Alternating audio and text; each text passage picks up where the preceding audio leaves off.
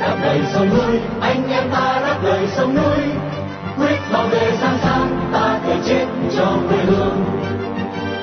Đây là đài phát thanh đáp lời sông núi, tiếng nói của những người Việt tha thiết với tiền đồ tổ quốc và hạnh phúc của toàn dân do lực lượng cứu quốc thực hiện, phát thanh mỗi ngày từ 7 giờ 30 đến 8 giờ tối giờ Việt Nam trên làn sóng ngắn 9.670 km chu kỳ. Vân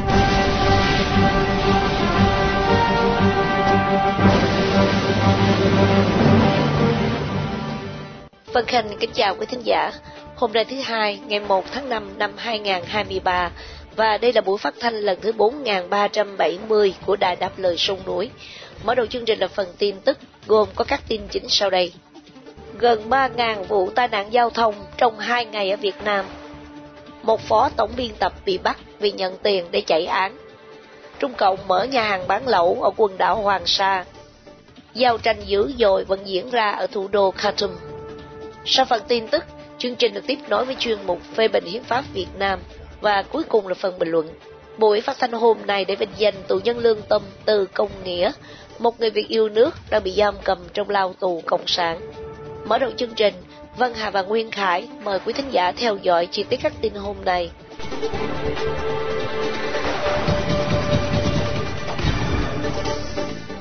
Trong hai ngày vừa qua, Việt Nam ghi nhận gần 3.000 vụ tai nạn giao thông trên toàn quốc, tính trung bình là mỗi tỉnh thành có hơn 50 vụ mỗi ngày, khiến 19 người chết, 43 người đang nguy kịch và hơn 1.000 người phải vào nhà thương. Bộ Y tế vào hôm Chủ nhật ngày 30 tháng 4 loan tin trên và cho biết thêm là vụ nguy kịch nhất xảy ra tại tỉnh Lào Cai với một xe đò bị tai nạn ở cao tốc nội bài, khiến người tài xế chết tại chỗ và 17 người hành khách bị thương, trong đó có 9 người ngoại quốc. Cũng trong ngày 30 tháng 4, Bộ Y tế cho biết có hơn 1.000 người đến khám bệnh Vũ Hán, trong đó có 559 người phải nhập viện điều trị, có 3 ca tử vong vì dịch Vũ Hán trong ngày 29 và 30 tháng 4.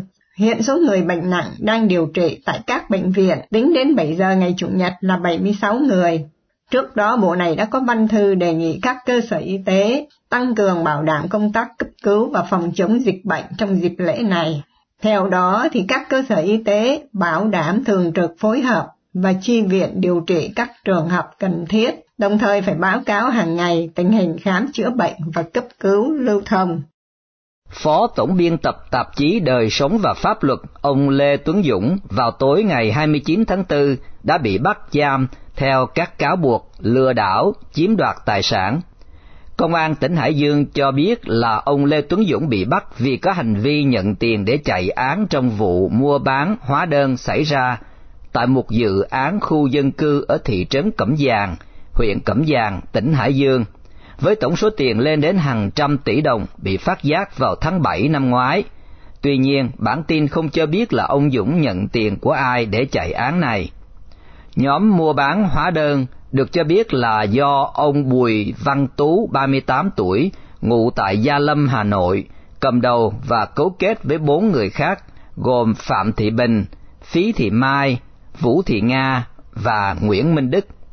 Vào đầu năm 2019, ông Tú chỉ đạo hai bà Bình và Mai làm thủ tục thành lập một loạt công ty ma, không hề hoạt động kinh doanh mà chỉ soạn thảo hợp đồng kinh tế và tiến hành các vụ mua bán, hóa đơn, chuyển tiền.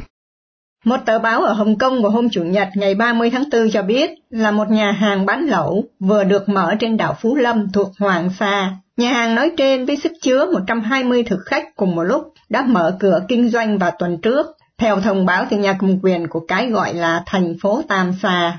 Cần nói thêm là Trung Cộng tuyên bố thành lập thành phố này vào năm 2012 để khẳng định chủ quyền đối với quần đảo Hoàng Sa mà họ tiến chiếm từ tay Việt Nam Cộng Hòa vào năm 1974.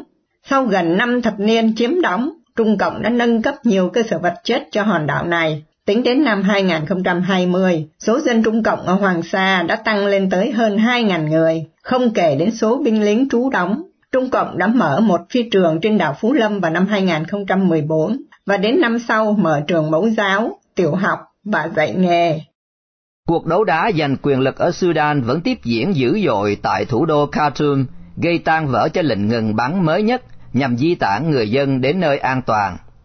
Vào hôm qua, Chủ nhật 30 tháng 4, quân đội Sudan cho biết là họ đang tấn công Khartoum từ mọi hướng bằng các cuộc không kích và nã pháo hạng nặng để tiêu diệt lực lượng bán quân sự.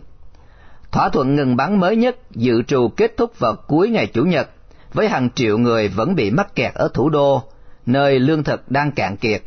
Các nước đã di tản công dân của mình ra khỏi đây trong bối cảnh hỗn loạn. Tin cho hay có hơn 500 người đã thiệt mạng kể từ khi giao tranh nổ ra vào ngày 15 tháng 4 giữa quân đội chính quy và lực lượng hỗ trợ nhanh, nhưng số người chết và bị thương có thể cao hơn nhiều.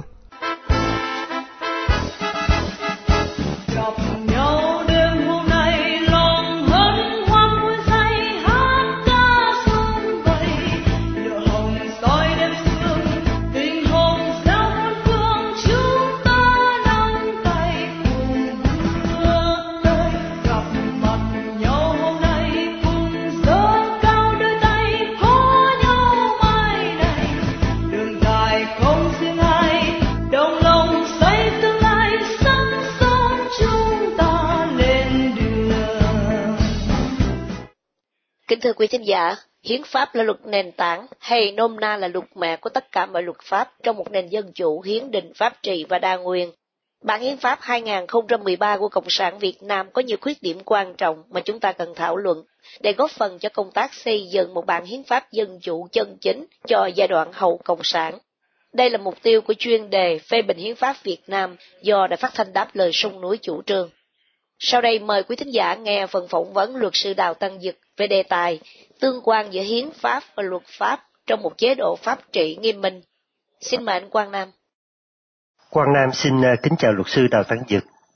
Thưa luật sư, trong bài à, phỏng vấn trước đây thì luật sư có đưa ra nhận định rằng sự vắng bóng của một định chế tối cao độc lập hầu phán xét về tính hợp hiến hay vi hiến của một sắc luật của luật pháp hay một tác động của hành pháp là một khuyết điểm then chốt trong bản hiến pháp của nhà cầm quyền Cộng sản Việt Nam năm 2013.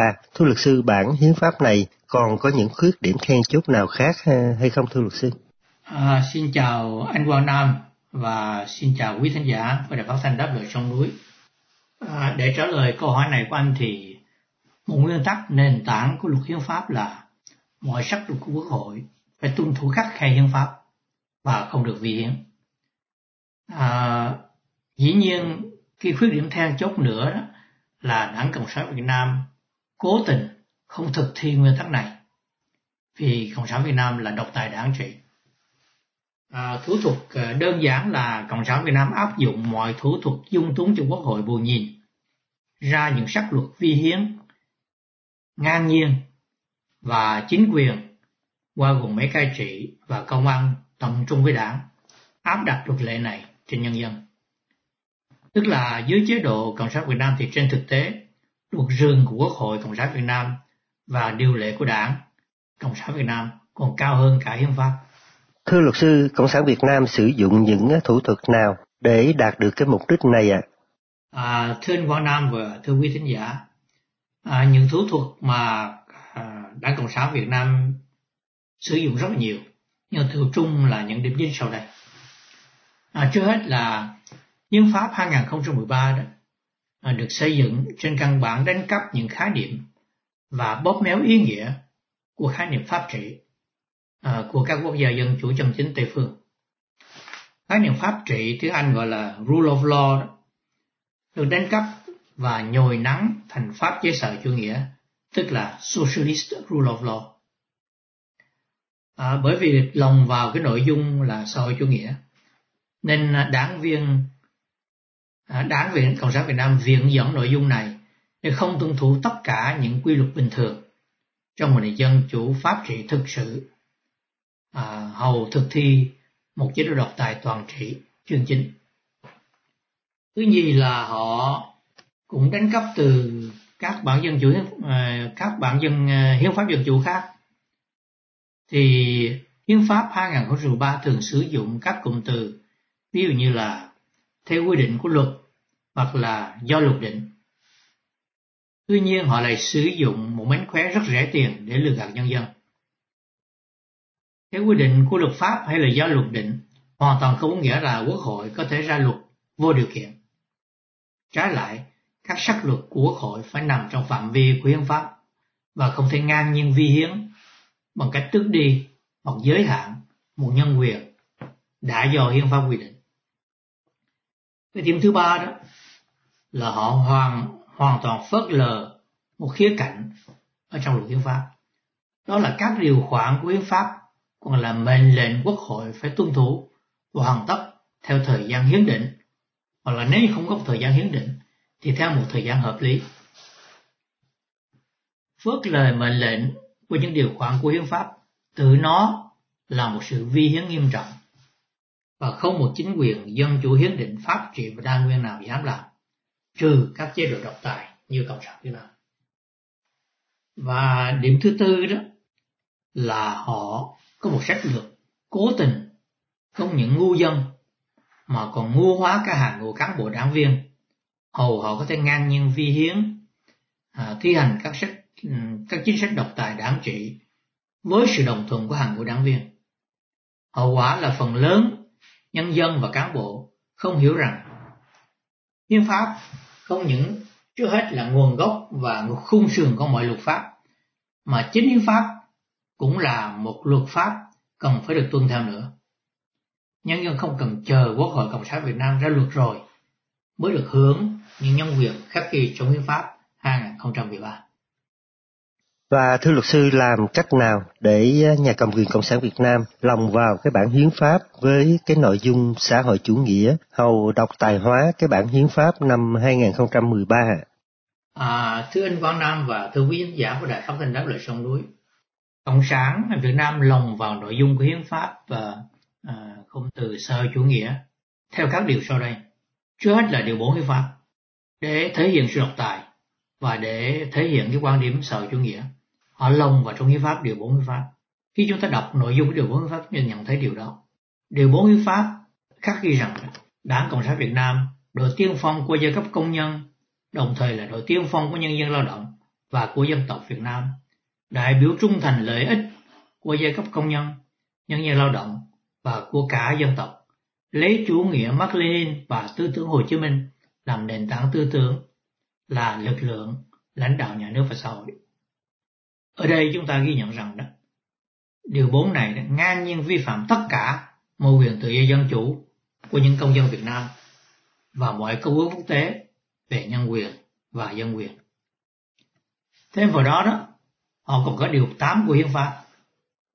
Điều 8 của hiến pháp đó ghi rằng nhà nước được tổ chức hoạt động theo hiến pháp và luật và pháp luật quản lý xã hội bằng hiến pháp và pháp luật thực hiện nguyên tắc tập trung dân chủ à, thưa anh Quang Nam và thưa quý thính giả nguyên tắc tập trung dân chủ của Lenin là một nguyên tắc nội bộ của một đảng cộng sản để tăng quốc tế độc tài sao có thể hiến định hóa trong một văn kiện cao quý của dân tộc điều này hạ thấp thẩm quyền của hiến pháp nhưng luật tối cao của dân tộc và nâng cấp điều lệ của Đảng Cộng sản Việt Nam lên tầng cao hơn cả hiến pháp. Đây là một sự sỉ nhục quốc thể cho dân tộc Việt Nam. Thưa luật sư, xin luật sư cho biết à, Quốc hội Cộng sản Việt Nam đã sử dụng các cụm từ theo quy định của luật hoặc là do luật định sai lầm và vi hiến trong những trường hợp nào thưa luật sư?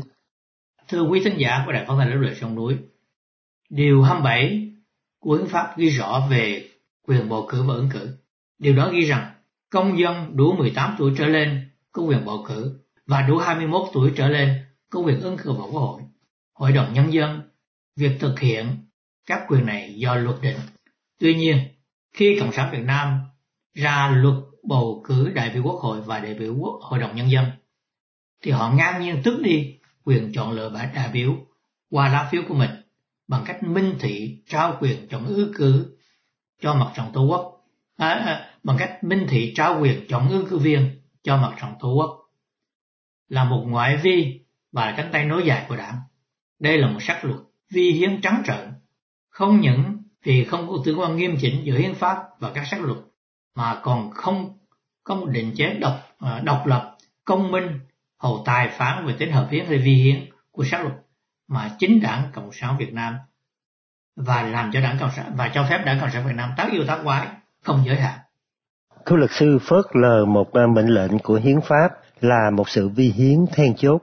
À, xin luật sư cho biết sự ờ, việc này xảy ra khi nào và tại sao không có ai biết đến hoặc là nêu cái vấn đề này lên ạ? À? Thưa anh Quang Nam và thưa quý vị giả đại phát thanh đáp Lợi sông núi, Đảng Cộng sản Việt Nam phớt lờ qua cả hai điều chính à, sau đây của Hiến pháp 2013. À, chúng ta nên biết rằng đó là liên hệ tới vấn đề luật biểu tình thì à, điều 25 ghi rất là rõ ràng là công dân có quyền tự do ngôn luận, tự do báo chí, tiếp cận thông tin, hội họp, lập hội, biểu tình. Việc thực hiện các quyền này do pháp luật quy định. Thì cho đến ngày hôm nay đó là 10 năm sau à, hiến pháp 2013 đó thì lập hội về biểu tình là những nhân quyền trọng yếu và Quốc hội Cộng sản Việt Nam cứ chần chừ mãi đến hôm nay cả thập niên vẫn không chịu ra luật. Như vậy là họ đã phớt lờ một mệnh lệnh trọng yếu của hiến pháp.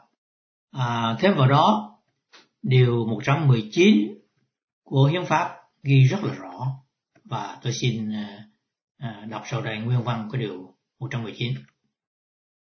Hiến pháp là luật cơ bản của nước Cộng hòa xã hội chủ nghĩa Việt Nam có hiệu lực pháp lý cao nhất. Mọi văn bản pháp luật khác phải phù hợp với hiến pháp. Mọi hành vi vi phạm hiến pháp đều bị xử lý. Quốc hội, các cơ quan quốc hội, chủ tịch nước, chính phủ, tòa án nhân dân, viện kiểm sát nhân dân, các cơ quan khác của nhà nước và toàn thể nhân dân có trách nhiệm bảo vệ hiến pháp. Cơ chế bảo vệ hiến pháp do luật định. Và chúng ta ghi nhận rằng cho đến hôm nay, mãi cho đến hôm nay, Quốc hội Cộng sản Việt Nam vẫn chưa ra luật để thành lập cơ chế bảo vệ hiến pháp này. Và chúng ta thấy rằng đây là một cơ chế vô cùng quan trọng trong tất cả các hiến pháp dân chủ.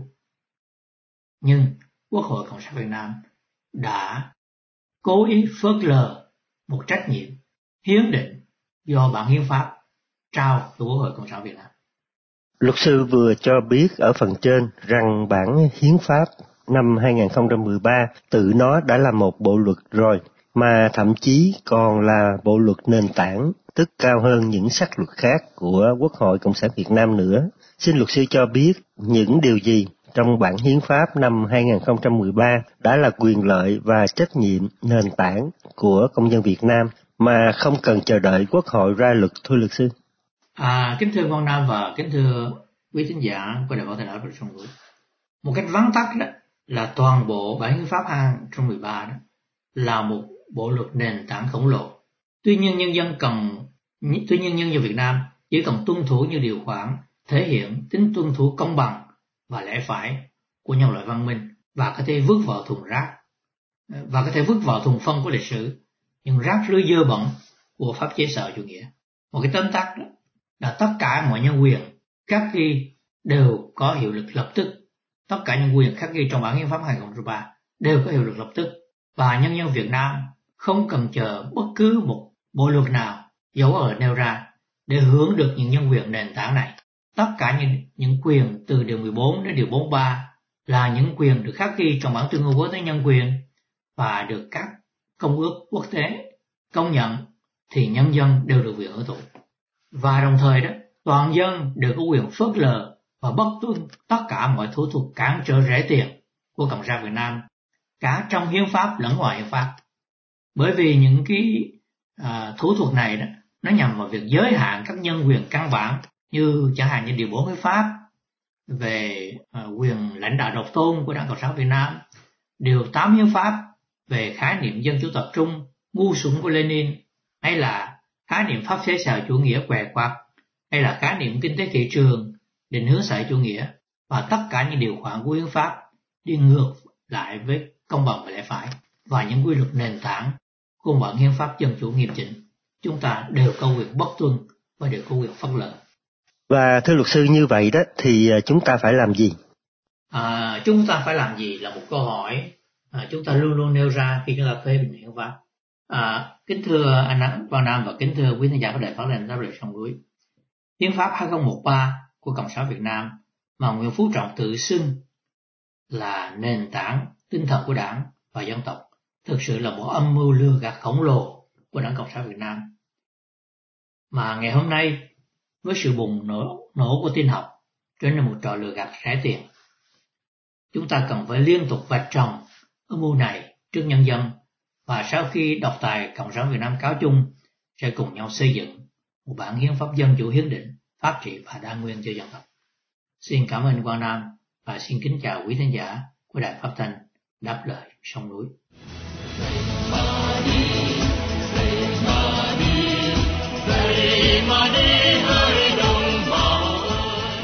Kính thưa quý thính giả, lịch sử dân tộc Việt Nam sẽ vô cùng cam tâm ghi nhận Đảng Cộng sản Việt Nam như là một tập thể tội đồ đáng nguyền rủa nhất suốt lịch sử gần 5.000 năm của dòng giống Lạc Hồng. Mời quý thính giả đã đáp lời sông núi nghe phần bình luận của Hoàng Minh Phú với tựa đề Tổ quốc, công và tội sẽ được Nguyên Khải trình bày để kết thúc chương trình phát thanh tối nay.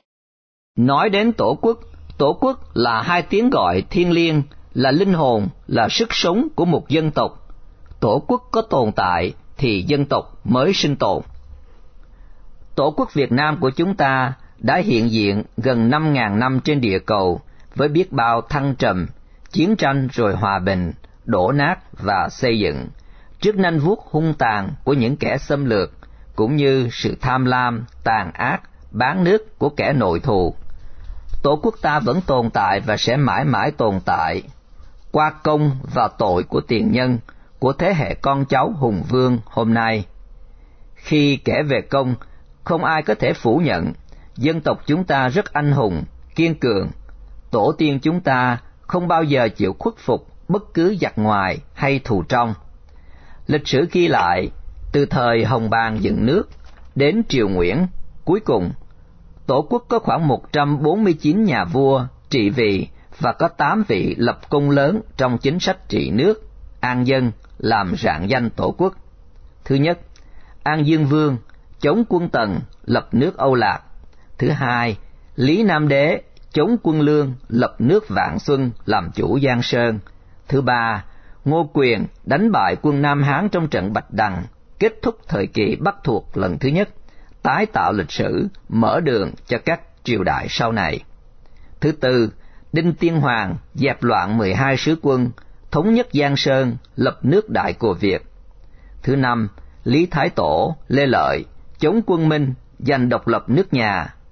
Thứ sáu, Lê Thánh Tông, trị vì đất nước nghiêm minh, lập miếu quốc tử giám, đề cao văn học, chia ruộng đất cho dân nghèo, khuyến khích nông nghiệp, diệt trừ tham nhũng là thời kỳ đất nước hưng thịnh.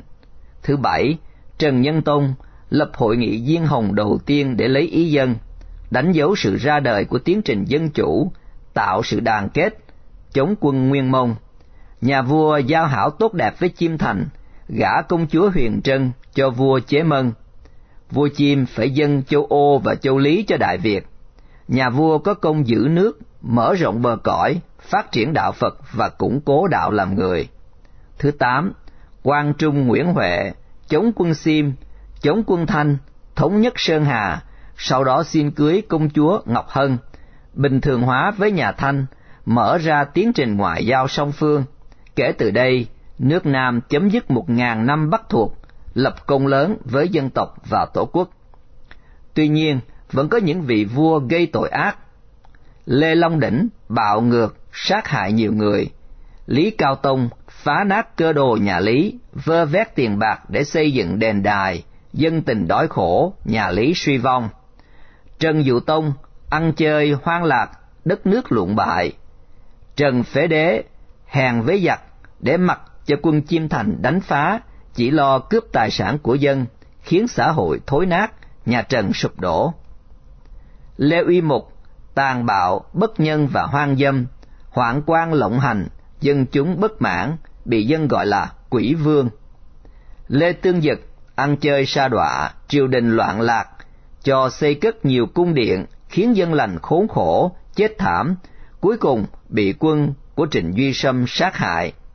Lê Chiêu Thống cọng rắn cắn gà nhà, vì thua nhà Nguyễn ở đàn trong, ông sang tàu cầu viện, nhà Thanh đem quân đánh Tây Sơn, quân Thanh đại bại, Lê Chiêu Thống chạy qua tàu và chết ở đó, kết thúc triều Hậu Lê. Và Đồng Khánh vua Bù Nhìn của triều Nguyễn.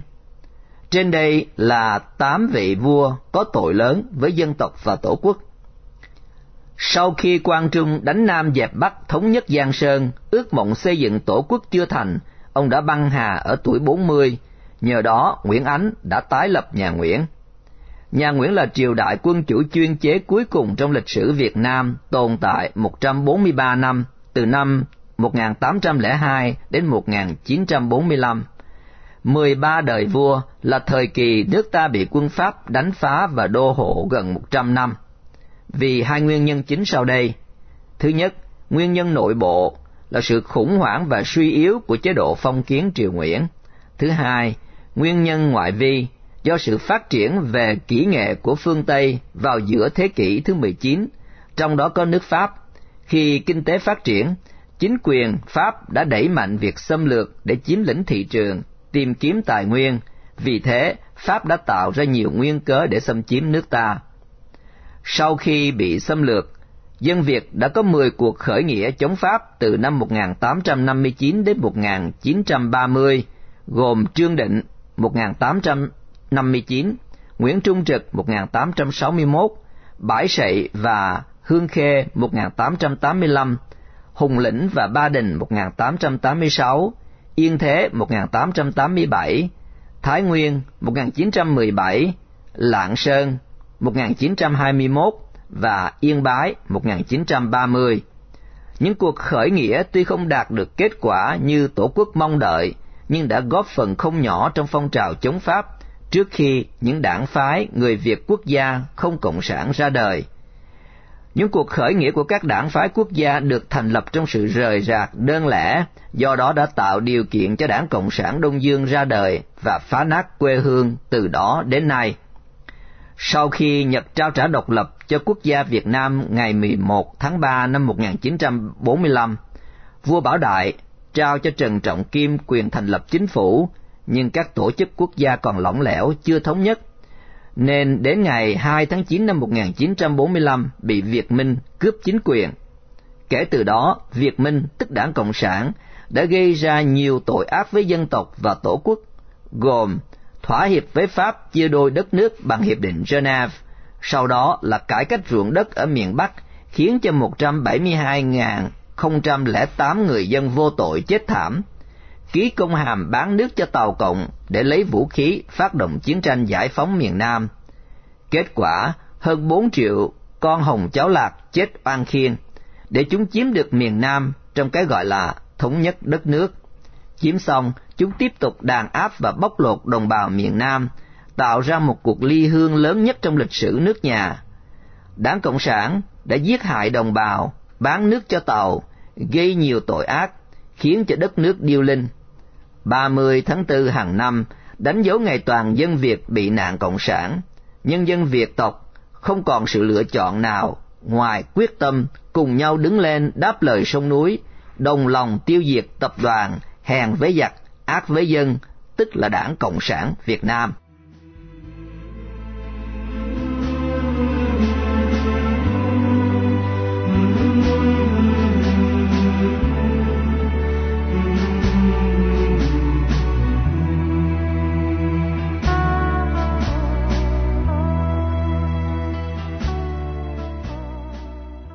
Trước khi chia tay trong buổi phát thanh tối nay, kính mời quý thính giả cùng đài đáp lời sông núi nhớ đến anh Từ Công Nghĩa, sinh năm 1993, bị bắt ngày 5 tháng 11 năm 2016 với bản án 10 năm tù giam.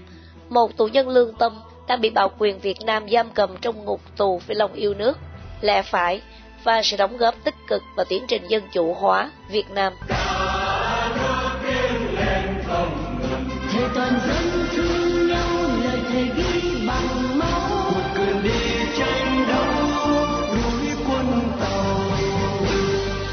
trình phát thanh đáp lời sông nổi hôm nay đến đây là chấm dứt. Hẹn gặp lại quý thính giả trong chương trình tối mai. Cảm ơn quý thính giả đã theo dõi chương trình. Kính chúc quý vị một đêm thật bình an và xin chào tạm biệt.